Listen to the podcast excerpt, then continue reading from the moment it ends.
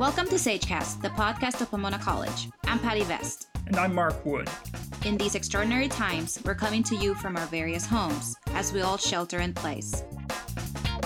This season on Sagecast, we're talking to Pomona faculty and alumni about the personal, professional, and intellectual journeys that have brought them to where they are today. Today, we're talking with Ryan Engley, assistant professor of media studies and co host of the Why Theory podcast. Welcome, Ryan. Thanks hey. for joining us here. Nice to be here. in, in, cyberspace. That's right. Well, I like it. I like. Well, we're sharing our space with each other. That's what's happening right now. that's now. right. Yeah. That's, yeah. And that's the important thing. and it's an interesting time to be talking about media studies when we're all kind of living our lives on computer screens these mm-hmm. days. Um, have have uh, has that given you any interesting insights you wouldn't have had otherwise, or and how are you coping with it personally? Yeah. Okay. Uh, no, excellent question to start off. So one of my my one of my big um uh, this is going to start. We're going to start with a deep cut, I think. So one of my academic interests is uh, a particular. It's a particular form of American television. It's called the bottle episode, which is as a phrase has become a little bit more popular in uh, recent years. And um, the first known reference to to this this comes from uh, uh, Leslie Stevens, who was the producer of The Outer Limits. And he had to make a show, he had to make an episode of TV show for like very little money in a week. And he hmm. did it. And he called it a bottle show. And so then this, how it became bottle episode, it's like kind of is a little bit unclear. There were there were these episodes of Star Trek where in the original series where they kind of ran out of money. So they just didn't leave the the deck of the ship and and they do you know because they didn't have money to get costumes or do sets or whatever. And so uh, people started to refer to these as ship in a bottle episodes. And yeah. then star trek the next generation references this in the title of an episode which is just called ship in a bottle. So it's sort of like sort of like a one act play then right? I mean kind, yeah mark kind of well i mean scene, yeah. you've everyone's everyone's seen a bottle episode. Like if you've seen characters stuck in an elevator you know like like yeah, right the the Chinese episode, uh, the the of uh, Seinfeld, the Chinese restaurant where they're going to, to the okay, right? Seinfeld. That's not very familiar for Seinfeld. Yeah, yeah, and the um the parking garage, the same same ones, both both of them bottle episodes, and um so they're waiting. Yeah, right. The in the the Chinese restaurant episode is even like a little bit. Uh, let me see here. They they're the length of time it takes for them to wait for the table at the restaurant is the time it takes for you to watch the episode. So mm it's it's kind of unfolding in, in real time. And so what these episodes do, they are uh, typically it, it is just the main cast in a regular location because the show ran out of money. And they so what gets privileged is conversation, uh, character revelation, uh, tension. It, it, it makes people say things that otherwise they wouldn't admit because you can't go anywhere you can't have a guest actor you can't have new things so like you're you're just enclosed. And so normally this happens in like tight spaces that for some reason there's there's like a contrived reason why they can't get out. Like i said you're stuck in an elevator. Um, lucy and i love lucy. She gets stuck in a meat locker two times because that because the show happened in the 50s and the, the way they made uh, episodes of tv back then they just didn't think that people would remember them. So it doesn't matter. So so she doesn't remember that it happened before. And what's, a, what's a rerun? Yeah. Well, yeah, right, right. That's right. It didn't happen yet. Yeah, right. So so um so I've been thinking about that actually right from the from the beginning about how much uh I mean how bottled, you know, we all like we're having this conversation right now in our own squares, our own Zoom squares. Uh, We're all and, in our own bottles. Exactly. And so here's the thing about the bottle episode. This thing means a lot to me is that they tend to be uh, unfailingly sincere mm-hmm. because what happens in these episodes uh, is characters are forced to confront each other. They're forced to confront whatever problem that is keeping them bottled because it seems as though it's an external thing, but it's almost always an internal thing. And uh, there's not a television series. The television series that does this the best is Community, the NBC series. Um, and it's like you're not allowed out until you've said something really raw, until you've like admitted something that you wouldn't otherwise. And I think that there is a there's there's something about there's something about the bottle, the bottle form being like kind of uh, closed in in these in these spaces as we are now that I, I think what we kind of have to confront is our, vulnerability in the way that we really need other people. And it's very easy to be cynical about that kind of thing because you see like I don't know, like a, like that's that's very. I think I've seen that in like a Ford commercial. Like you know, this really proves that we need each other. So buy a truck, and it's like and, and it's like really easy to not take that seriously anymore. But but I, I think um, we need to to to take that more seriously uh, as as a result. So that's so that for me, like in in the world of media studies and in my my own work, like that's kind of how the uh, pandemic has has affected the the way the way I see things, the way the way that I I'm, that I'm looking at the world. Ryan, you describe your your research as, or uh, at least part of the research as the intersection of psychoanalysis and media studies. Mm-hmm. Can you unpack a little bit that for us? And which one came first? Which interest came first to you? Hmm. I think it was television. Television first. At my house when I grew up, my um so we lived in an apartment and they in apartment it was an apartment building in Massachusetts and it had like a fake uh had like a like a plasticky kind of um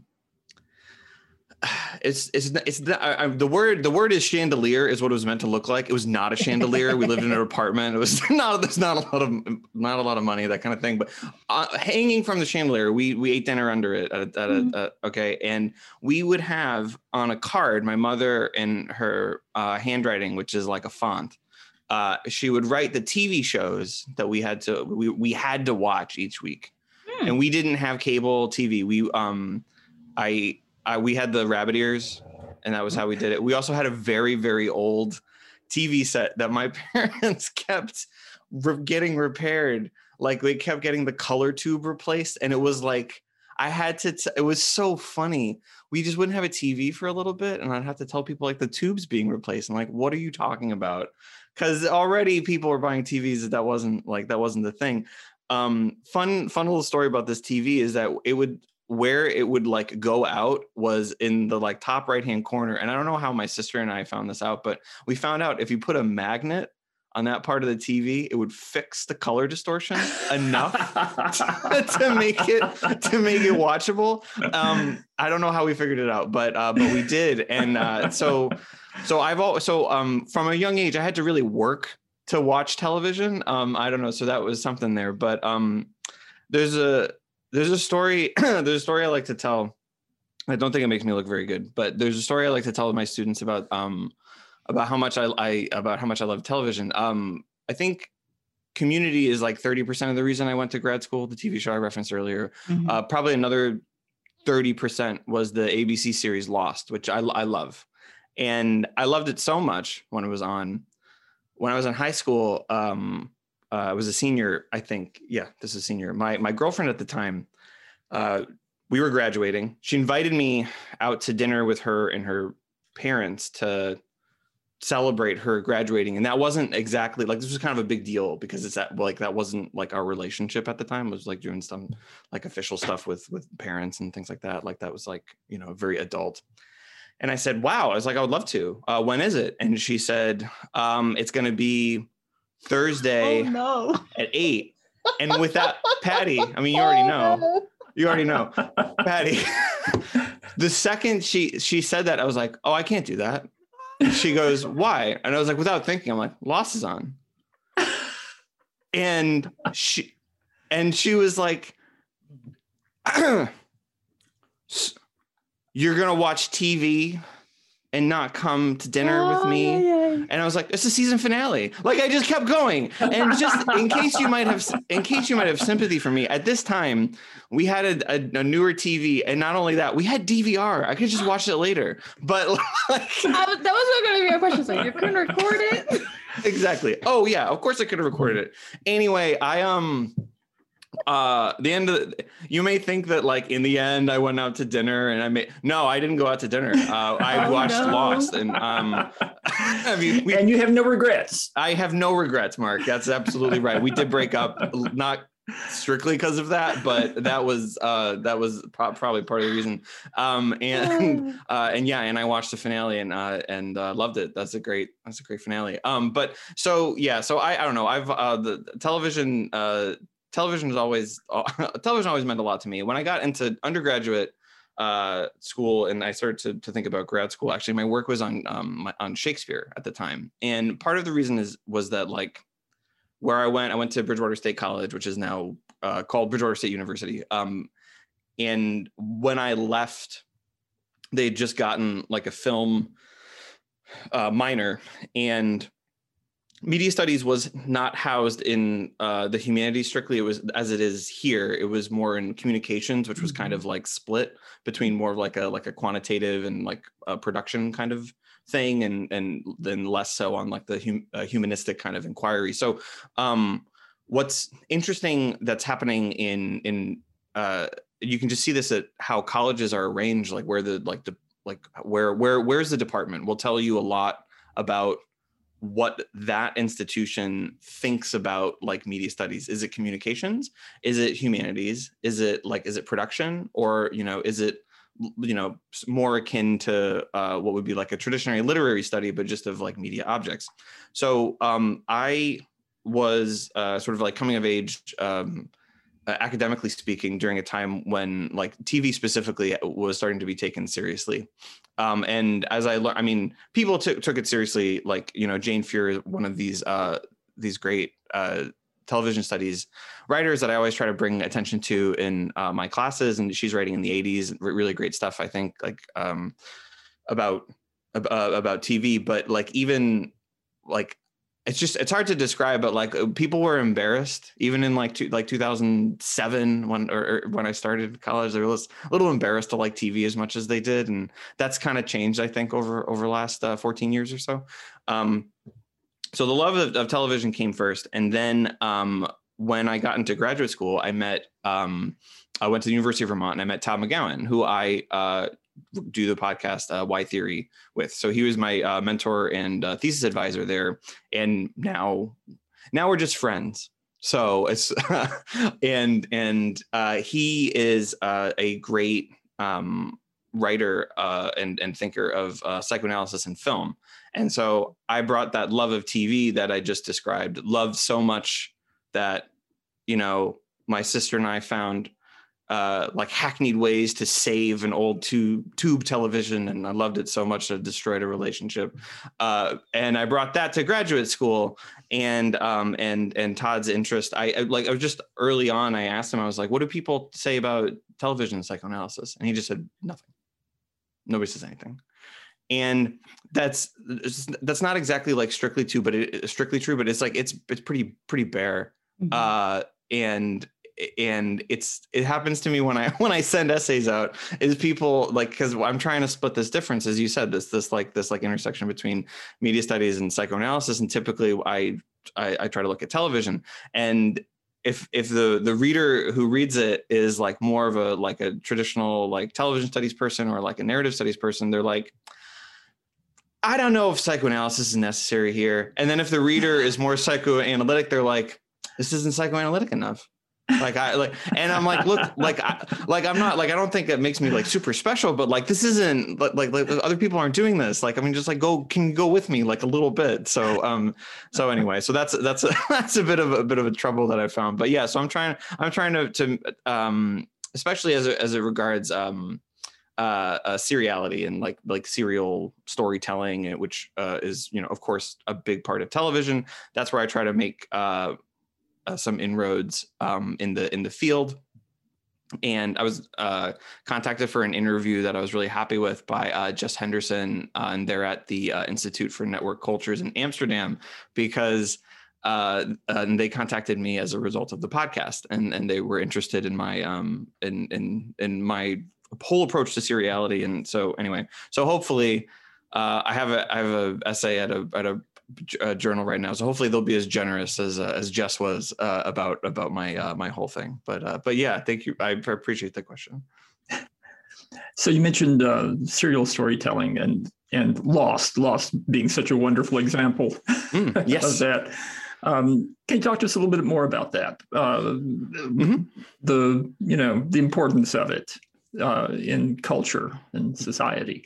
Definitely, Mark. Yeah, it's well, so this is this is where there's an interesting little little thread here. There, um, in so uh, in 1895, uh, um, Freud writes uh, well, co-writes uh, like the big, the first big book um, on psychoanalysis is called Studies on Hysteria, and um, in it, there's this reference that I was when I was in uh, write, uh, writing my PhD at University of Rhode Island. I was just like shocked to find this because I because I I knew I wanted to to write. I wanted to work with uh, serial storytelling, and I wanted to work with psychoanalysis. And the pressure that I that my committee at the time put put on me was that like, are you just making this connection, or is there something there?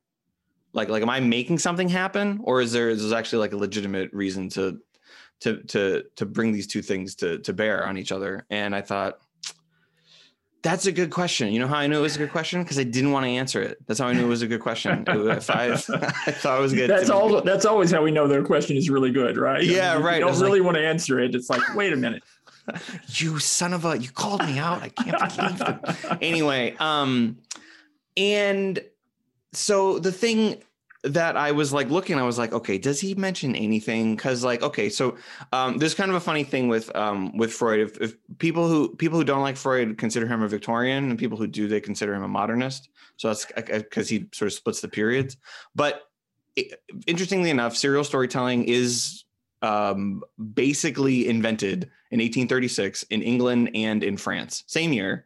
Um, uh, in England, uh, Dickens is the kind of the pioneer, and then in France, it's uh, Honoré de Balzac. He's and he publishes The Old Maid, uh, and uh, Dickens publishes the Pickwick Papers, and and it's the first time things had been released in installments before, like previously, um, but it was the first time that people were writing something as it was coming out, and that's that that's like a pretty for a lot of people who do like studies in narrative seriality, that's a pretty key feature, and that's like lost. Like they they would write and produce a number of episodes uh, and the, the, episodes would be in the can but then they'd be writing live like as things like were coming out and they were seeing like what what's the audience adjusting to what's happening and this really it goes all the way back to 1836 dickens is is writing pickwick papers. It's like selling okay and then he introduces this cockney character called sam weller and people love it and he's like I'll write more about that guy, I guess.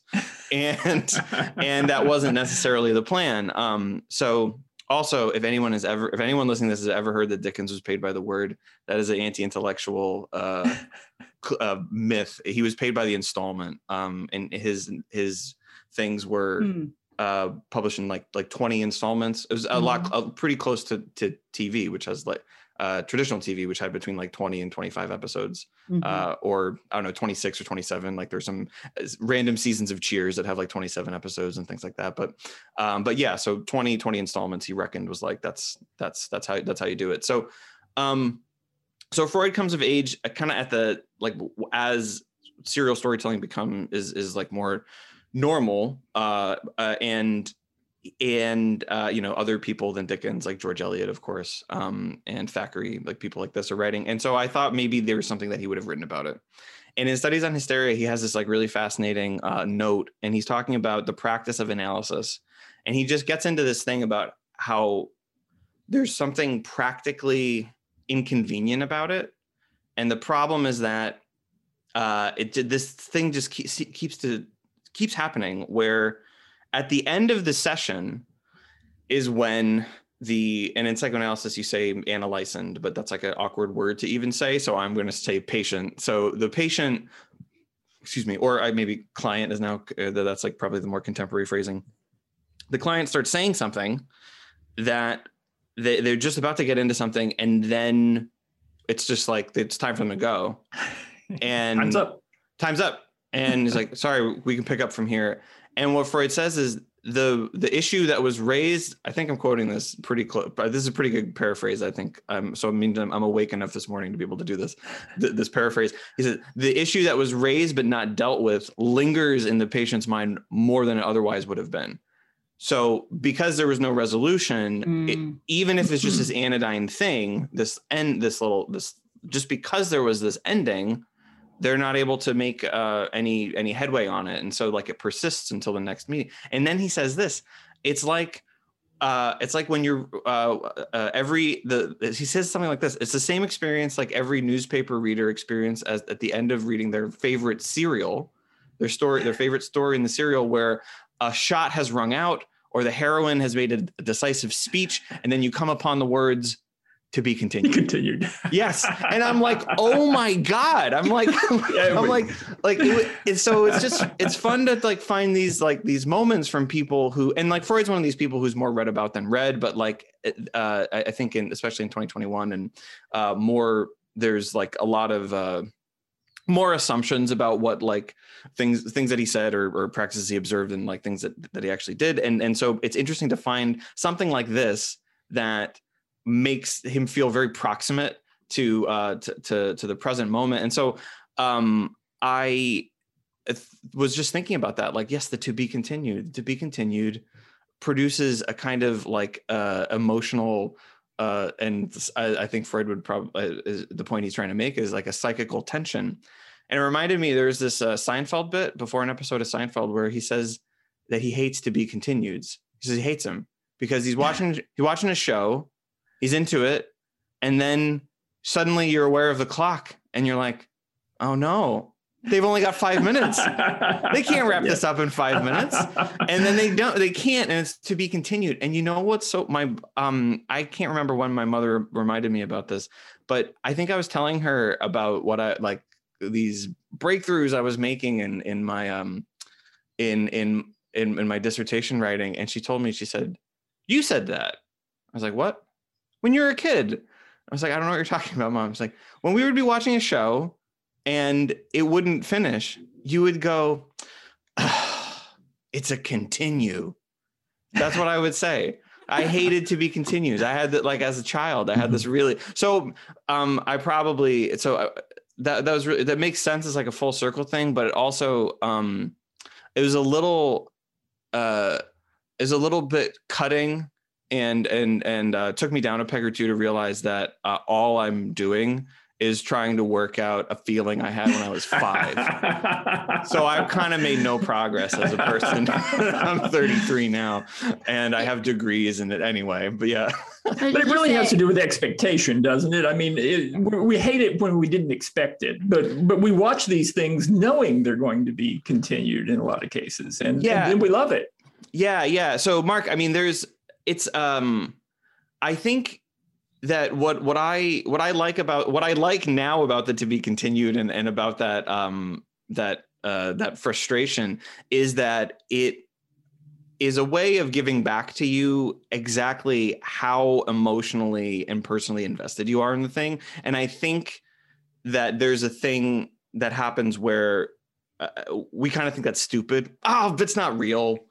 They're actors why do i care about what they do? Now i'm upset because i didn't see what these actors are going to do in a thing it's stupid. Wandavision should just finish you know like there's the things that happen like all the time like even like now right? Um but i i think that there is um for me there's a there's a corollary. I think so one of the things like a primary um a primary uh, gambit of psychoanalysis is that there's a um, a gap in the psyche, and then like you can see it in like f- very famously slips of the tongue. But that that that became very famous. But Freud also says, and I think these are way more interesting. Um, when you misread something, when you mishear something, Mm. um, and uh, my favorite example of this is like if you mishear a song lyric and then you sing what you misheard back to yourself forever until someone's like, "That's not the line." And you're like what? And so there's something about like your like your psyche got wrapped up in something uh, you didn't even notice it and then you took it out and then you sang it to yourself forever and you think you're enjoying the song but in a way you're actually enjoying yourself. And the this so there's this gap in the psyche and and, and it's primary and if you are and i think we uh there's so much of psychoanalysis that is just like commonplace now that it sometimes can seem like it doesn't have anything to say in 2021 uh, but like one of the again a basic gambit is do you think people always do things for the reasons they think they do them? If you do not think that then you are you're kind of going to start processing things along the same circuit that freud started to do. And you know like do you do you desire things for the reasons you think you desire them? You know like does that all you know uh, and uh buyer's remorse very psychoanalytic uh experience i think is that you thought the the new iphone was going to solve a problem for you but you know what? It's just another crappy thing that you own after you get it and it's not going to solve any issues. So um, Hmm. there's a gap in so there's this sort of like primary gap okay in in psychical construction in psychic life and the way that we go go through every day. And then there's this gap in the serial form. And i just think that when you get the to be continued it makes that resonance very very clear. Like it, it's it's bringing out this like uh it br- you know I, this is a, a, a phrase that i say so much that a student i i'm not going to show it to you because it it'll get um well for one this is going out on audio and not on video but like i say this this thing i'm about to say i say it so much that a student made it on like a card for me.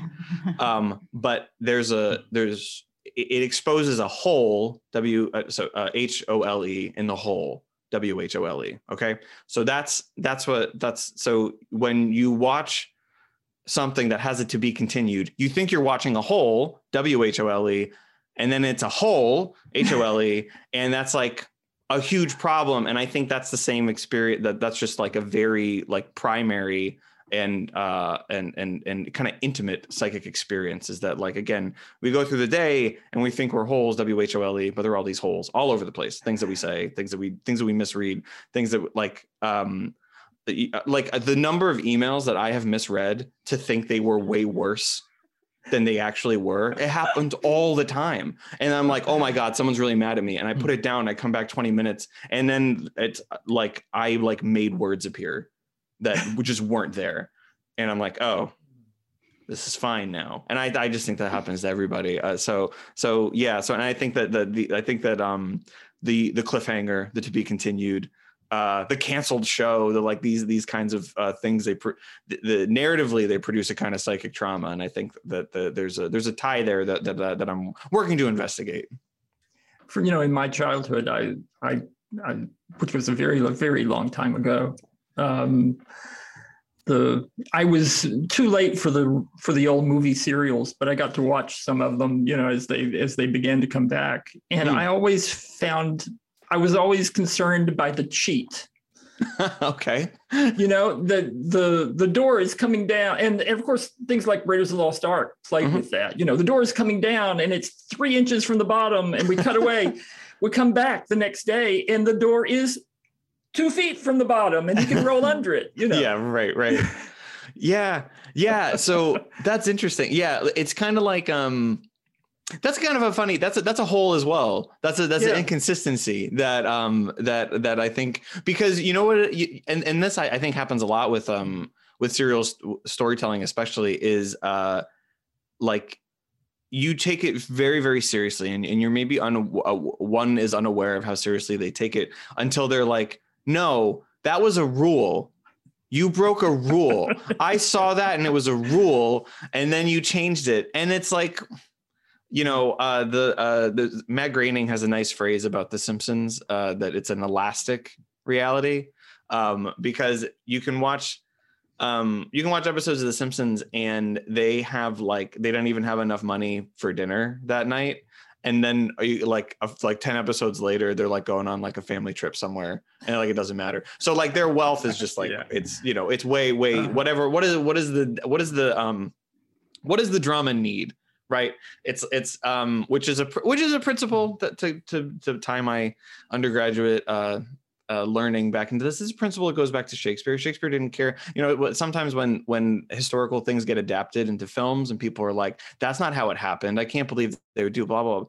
Um, none of history happened the way that it does in the Shakespeare history. And it's not because he was stupid. It's because he knew that how it happened wasn't dramatic enough. It was, there was no tension. So what is what does it need for what what what what is uh, what do I need in Richard two to uh, to to make there be drama? Well, I need Henry Bolingbroke to have qualms about seizing the crown. So he has to he has to not take it exactly. You know what happened in history? Henry Bolingbroke showed up at the the castle with Thomas Arundel, the deposed uh, Archbishop of Canterbury, and an army at his back, and he just freaking he just took the crown. Like he didn't care about it. But in the play, he can't because Henry in the play knows that his soul will be damned because the worst thing you can do in that time in England, the worst sin you could commit is regicide because that means not that you killed a king, it means you know better than God.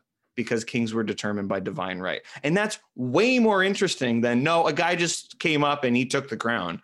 so it's anyway. Um, yeah. So so the last elastic reality like rules being better for drama like like so i think that um sometimes we butt up against them uh and it produces a different kind of tensions but all the while it shows us how like invested we are in those worlds and we want them want to see them proceed according to like some kind of logic even if sometimes it, it bends bends its own rules Ryan, we've been talking about this uh, notion of seriality and how it forms um, culture and um, and mostly we've been talking about TV, but you're also that that's part of it. What the book project you're working mm-hmm. on, and but that also includes podcasts and binge watching television and yes. social media. Can you tell us a little bit about that?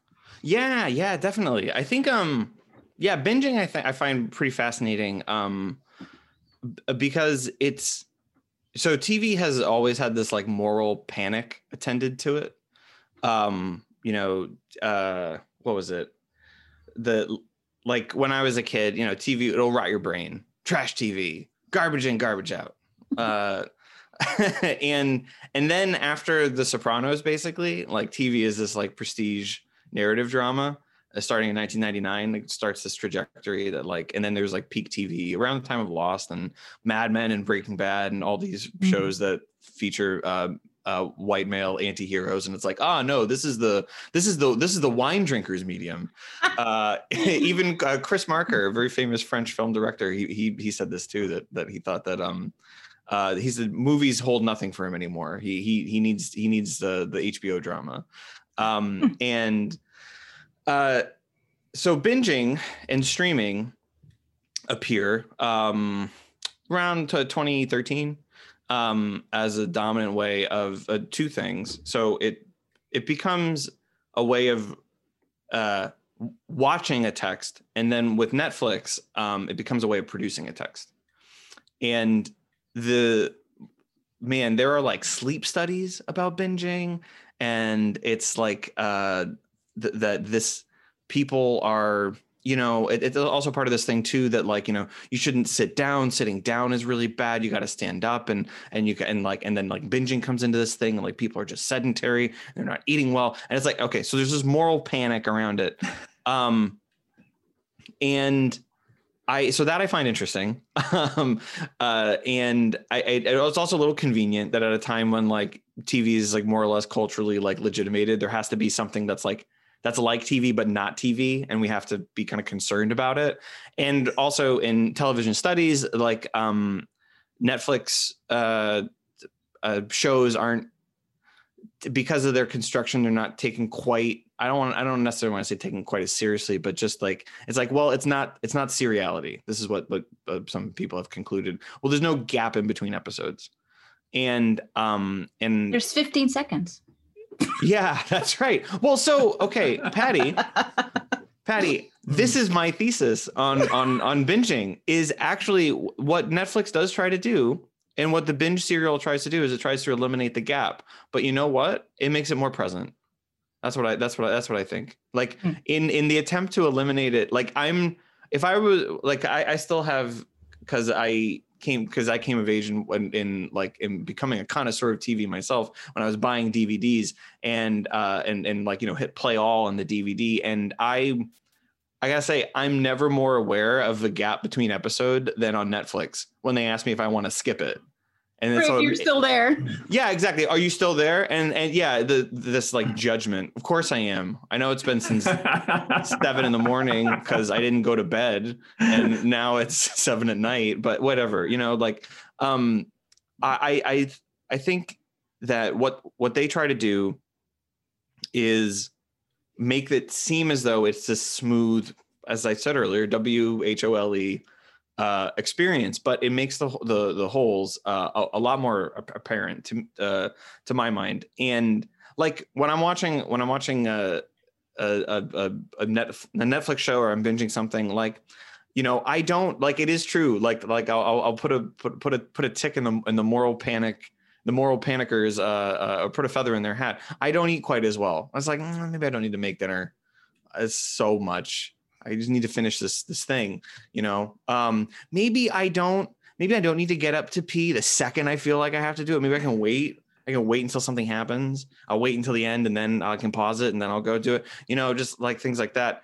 And um, then there are things like um, my um, research talk that I gave here when I was um, uh, interviewing for the job.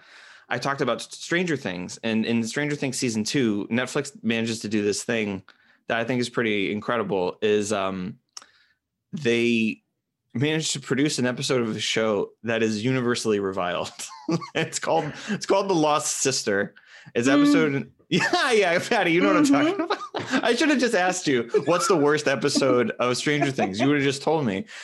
And the reason why is that okay, the the season uh, season two of, of Stranger Things is like does this thing where uh, between I think it's episode um uh four maybe it's it's either three and four or four and five and it's uh Will is being encouraged by uh, Sean Astin to confront the the demon because he's having like a metaphorical conversation about like what happens when something tries to uh like someone tries to bully you. It's like, well, you got to stand up to the bully. And so Will tries to confront the um I forget what they called the the demo I forget what it was. The big that whatever the big bad was that season. Will tries yeah. to confront it and um rather than taking orders from a child, this thing decides to inhabit Will's body. And that becomes, and he's screaming at it, and it's like going like into him, and then cut end of the episode. Next episode picks up exactly there. And so aired on regular TV, Mark, Patty, that's it to be continued, right? Yeah. But on Netflix, it's not because you just keep watching. So, yeah. so like that's that's so you think okay, mm-hmm. cliffhanger done, erased at the now at the end of this episode called the spy will who has been taken over by this like other dimensional uh, evil has uh, directed like military troops to this uh, spot where they're about to be like attacked by this again this otherworldly evil and that's it's just this incredible uh propitious moment like there's so much tension cut end of the episode and because you've been wanting you've been binging the whole thing you probably think oh this will be like at the end of will the wise in the beginning of the next episode. We're gonna get we're gonna get the uh, resolution of that tension. No. You get an entire episode about 11 doing unrelated sometimes uninteresting things. And it's remarkable because you know what it is it's a that episode is a gap it, that is full of content. And that's the that's so it's it's com- it's an episode. It's complete it's it's it's totally there's totally stuff there but it's uh it's not. It's like it's not it's not anything anyone wanted to see at that moment. And it's it's it's I, I just i'd never seen this before where an episode itself could be the cliffhanger and and that uh and and you just you can see this now. If you go on imdb and you look at the reviews, it's so funny because there's not there's not a Stranger Things episode that has like a user review lower than like an 8.4 and the Lost Sister is like in the sixes and there's just all these hateful reviews about like I don't know what this is they just did it because they wanted it to look like X-Men they're probably going to do a spin-off and it's going to be terrible and it's like all this stuff is just made up uh, and it's really really funny mm-hmm. so I so I think um so I think that Netflix is doing. Um, I think Netflix is doing interesting things uh, in in in in making uh, like like they're changing the coordinates to, to like uh, to even traditional and old uh, serial storytelling uh, commonplaces like uh, like the cliffhanger, like the to be continued, and, and that that I find really interesting. I, we can keep talking about this for a long time. I, I, I'm, I, have got all kinds of questions and ideas I'd like to explore, but I want, I want to make sure before we finish that sure. we, we plug your, your podcast. Oh, sure. Um, Why Theory. Um, tell us about how that came about and, and what do you try to do with it? Yeah, definitely. Thanks, Mark. Uh, a very generous question. Uh, so, um, so as I said, yeah, Todd um, is like he he publishes like he's like a cyborg. Like he's like he would like there was something like there was like a Terminator thing in the future and they sent it back and they're like, listen, you got to go back and you got to stop. I don't know, some historical event, but they got the thing wrong and it just, it became a professor and all it had to do was write. He publishes like two books a year, articles. It's, it's insane. But he, but anyway, so he, um, so he, he pub- writes and publishes a lot. Um, he's for, um, uh, I I've I've I called I've said to him before privately I've said like you know you're like the people's theorist and he said like I think that just means I don't write very well. That's what he think that he that he thinks he's too easy to be understood and that's why and which um, is sometimes taken to be a bad thing uh, yeah. in in academia but I think is a very good thing. So so starting from that sure uh, yeah For so he sure, yeah. yeah absolutely because I don't think a lot of um a lot of I think um yeah, I mean, this is just something we try to do on the podcast. We try to make very like seemingly arcane and just impenetrable texts like very approachable.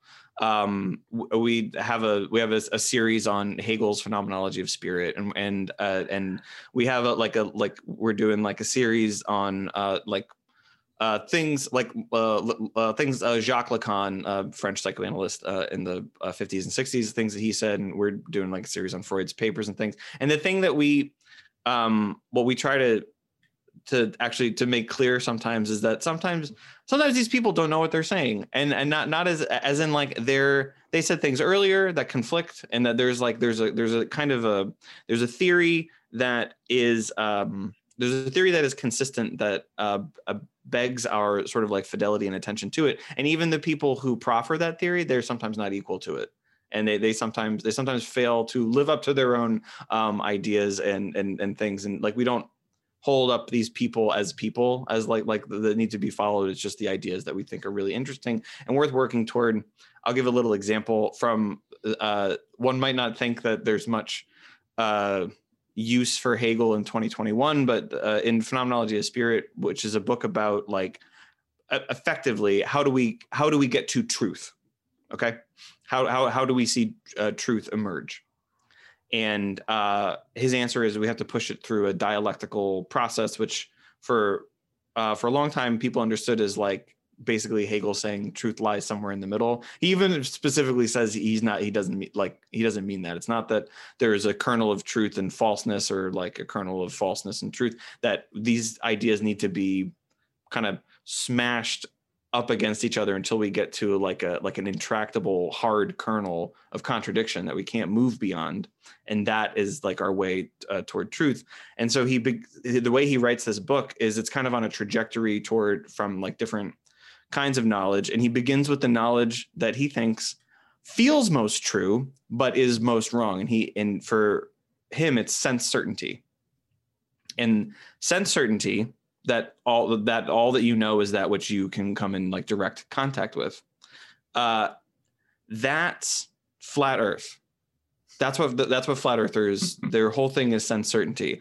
I've never seen. I've never observed the Earth is round. We can't trust what NASA says because they're trying to fool us. Have you seen that the earth is round? No, I you're right. Caught me. I haven't been in space and seen it. But um I know that there are things that I don't know and I know how to put uh, trust in scientific knowledge and if you just kind of cut that out of a thing then of course you don't know anything. And then this is this is of course what people try to do with with with with flat earthers is they try to catch them in like they try to catch them in like hypocrisy. Like they have a global conference okay it's very funny. But but it's like that's not that's not that's like it's it's playing it's be playing, a runway conference. Yes exactly. It should be. Yeah right. There should, it should be i mean I, I, don't know like a sheet cake i don't know. It should be something more uh, squared i don't know what it I don't, there should be something more consistent like that right? But that's what people try to do. And but it's it's really a kind of um what is at the core of it is a refusal of knowledge outside the self. And the thing, this is what Hegel says, is that whenever someone tries to make the claim that all you can know is what you've experienced or whatever, is that you'll just end up, you inevitably end up having to rely on things that are outside of your experience to kind of make that point. And even just at a, at a basic level, you're saying words to another person and you have this expectation that they are going to mean to them what they mean to you and you don't know that but you do. There's there's like this shared thing. It, it's a it's a it's a refusal to believe that which is out uh, the self played to an almost um, psychotic dimension, and the I so this semester I'm teaching a theory course and we started with um, with Hegel and and and I went through this the the preface of the phenomenology which is very hard to read um, but it's very important. And it has little little nuggets like that little little things like like we we don't um I see this in different places where people say like we're now like post enlightenment we're like post truth and I think it's really funny is that even when it seems as though uh, society is regressing we still have to be post something. Like we still have to be moving forward at the same time. And i think if we're if we're refusing the enlightenment that just makes us pre-enlightenment. That doesn't make us post-enlightenment right? Like that's just, i don't but but i i kind of like the thing that we still have to be moving forward at the same time. But um but so yeah so this is what we try to do on the show is we try to show how like how relevant like a lot of these ideas are and and how useful they can be to like understand that which like undergirds a lot of contemporary phenomena that may seem to be uh, disparate or have its own like flat earth anti-vaccination like uh, qanon like all those kinds of things like they, they are they are connected by this like this radical refusal. It's, it's really funny. A radical acceptance of a specific kind of truth and a radical refusal of all others. And it's um the sense certainty thing i just think is so uh pervasive and and interesting because like I'm sure flat earthers use the GPS on their phone like all the time. Like if they, sure. if someone tells them they have to go, and how are you getting that? Well, it's global positioning, but not but but that so that's again relying on global thing, but it's it's relying on a device, something else to tell you about knowledge that you don't already have, and we just do just do it all the time. Like that's just it's a, it's a natural way to move through things. And this is why Hegel puts it at the beginning because it feels most true. Like when you stub your toe, you know you did it. That's sense certainty. But that can't be a model for all knowledge. Like you you there there has to be a process by which you can vet and bring into your own interpretive matrix that which you have not experienced. You know, like uh and and and that is uh, very important. And how it started was I answered the question the wrong the uh, other way around. How it started was that Todd was asked to be on a lot of podcasts, and he asked me because he knew um, in another life when I was in um, when I was in high school, I thought I wanted to be a sound engineer, um, and uh, and then but just you know things didn't go, things didn't end up going that way. So he knew that about me, and he also knew I was involved in like some podcasts with friends of mine, none of which are on the internet anymore. And he just said, you know, people keep telling me I should do a podcast. Like, do you want to do one? He just asked me. And I said, okay. And I didn't know. I was like, on what? It was like, you know, on just the stuff that we talk about, like psychoanalysis, continental philosophy. I was like, I don't think anyone will want to listen to that. and then, and he said, well, it might help you when you're applying for jobs to say that you do the digital humanities because people don't always know what that means and you can tell them it means this thing that you do. And i was like that's shrewd. That's a shrewd move. Um, is that yeah, meme. exactly. It's that meme. It's the meme yeah with the finger to the forehead. Exactly. If you don't know it you can just say it right? It's just a signifier without a signified. Um, and then his only requirement he said that has to be funny. Like is there any way we can make it funny? And i was like I don't know. I was like, I don't. we're not really talking about a lot of funny stuff, but maybe it can be funny. Maybe our back and forth can be funny at times. And um, we have about. I, I we consistently have, I think, a, like we have like five thousand listeners. It's hard to tell because different websites calculate listens differently. Mm-hmm. But um, we like we had like our, our, most listened to episode is like like it's been listened to like twenty thousand times. It's crazy, and um and uh, regularly it, they're around like five, five and six, uh, and uh, it's um, it's just been really great. I and and the whole goal, as as I said, was just try try to make these things that seem impenetrable and impossible to understand like really accessible. And the zenith so far of this whole endeavor is I got an email from a vegetable farmer in Australia who said that he's coming to uh, continental philosophy like for the first time through our podcast, and he just had some questions for me, and I was like, "That is awesome!" I am so yeah. yeah, I was so like I man, I was so happy to to get that. Like like I felt, felt a, a real a real validation. And so, and I like grad students and undergrads, like that students, they contact me as well and, and ask, and, and I, I, I, I, I don't always get to respond to everybody because I, um, I, things just happen and then it gets like buried in the inbox. It's just, but, um, but it's been really, really, um, successful so far. And, uh, we do like no, so it's nice that you, you asked, uh, uh you, you said to do some press about it because we don't do any, I don't, I, I, don't, there's not a, there's not, there's not a, there's not an Instagram, there's not a Facebook page, there's not a Twitter. We don't, I have a Twitter I think Patty, I think I told you about this. I can't remember. I have a Twitter. It's at, at Ryan Engley, and the only purpose of it is so that I don't use it. And well, now our our huge huge audience is going to know about it. So well, no, but I'm not going to use it, Mark. Helped you, Mark, because you don't, Mark, you don't understand. Because the thing is, Mark, because the thing is, there's another guy named Ryan Engley, and he seems very nice, but he uh, at one point in the past wanted to switch handles with me because I was getting tweeted at from people thinking I was like I was him. And I made the remark that like all I do on Twitter is clarify that I'm not this other guy. And he said maybe we could switch. And since that day, uh 10 years ago, I have not used Twitter. So now to me, I think it was 10 years ago. Maybe maybe it wasn't that, that long. Now to me, it's just funnier. I, he probably doesn't even think about it, but it's just funnier to me to think that like he's just seeing that Twitter handle not being used. Like, why can't I have it? So to me, not not using Twitter, I get so much more enjoyment out of it than than than using it.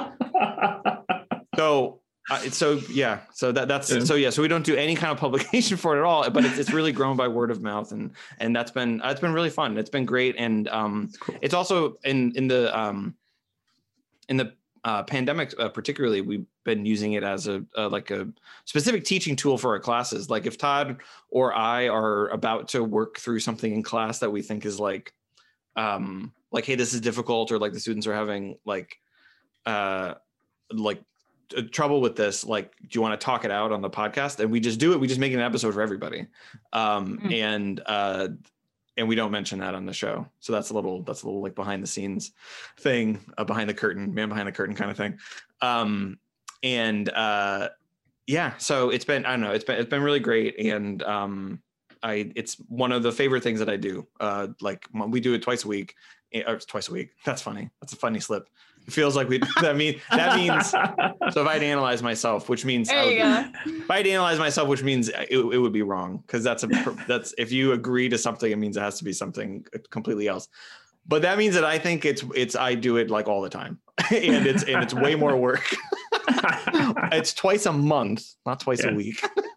I like the live analysis. Yeah. Yes. Well.